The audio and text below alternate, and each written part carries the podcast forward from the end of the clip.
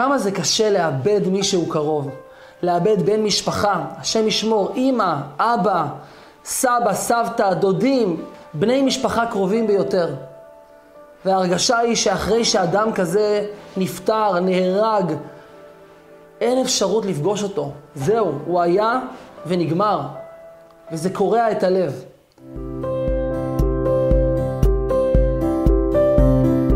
אבל כאן באה היהדות ומספרת לנו דבר מדהים ומחזק ביותר. יבוא יום שבו נפגוש שוב מחדש, כאן בעולם, את האנשים שהכי קרובים אלינו. יבוא יום שבו כל אלו שמתו יקומו לתחייה.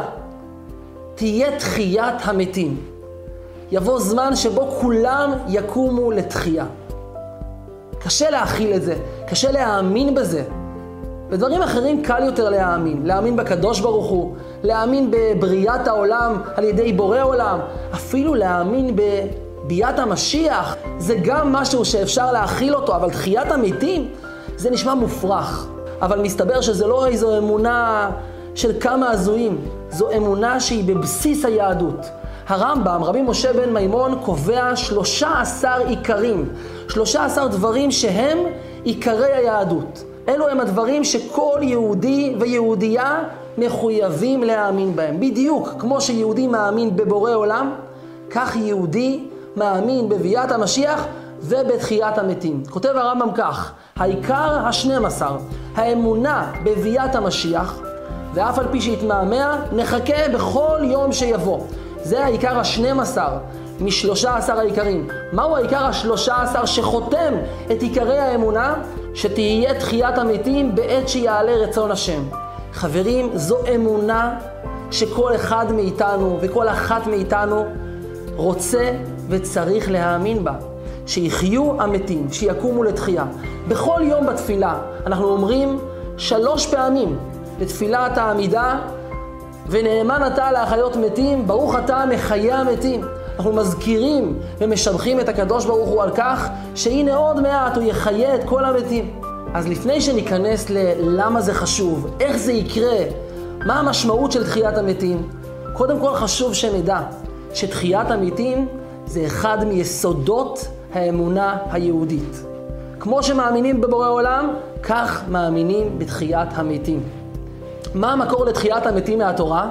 אז התלמוד מספר לנו שכתוב בתורה, ונתתם ממנו את תרומת השם לאהרון הכהן. הקדוש ברוך הוא מצווה את עם ישראל שהם ייתנו תרומה, תרומה לאהרון הכהן. לא הכוונה תרומה של כסף, אלא תרומה של חלק מהפירות, חלק מהירקות, כמו שנהגו בזמן שהיה בית המקדש קיים. מתי הקדוש ברוך הוא אומר את זה? כשהיו עם ישראל במדבר. אז אהרון הכהן היה חי. אבל הקדוש ברוך הוא אומר, יהודים יקרים, תדעו, יבוא זמן שבו אתם תיתנו תרומה לאהרון הכהן. כל מי שיודע קצת היסטוריה יודע שאהרון הכהן נפטר ונשאר במדבר.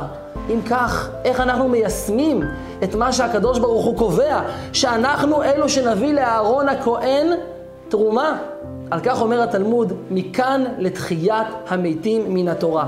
והנה עוד מקום שבו כתוב על תחיית המתים מן התורה. בפרשת קריאת שמע, שרבים מאיתנו מכירים, כתוב שהקדוש ברוך הוא נתן את הארץ אשר נשבע לאבותיכם לתת להם כימי השמיים על הארץ. רגע, הקדוש ברוך הוא נתן את הארץ לאברהם, ליצחק, ליעקב, לאבותינו? הם לא קיבלו את הארץ, דורות אחריהם קיבלו את הארץ.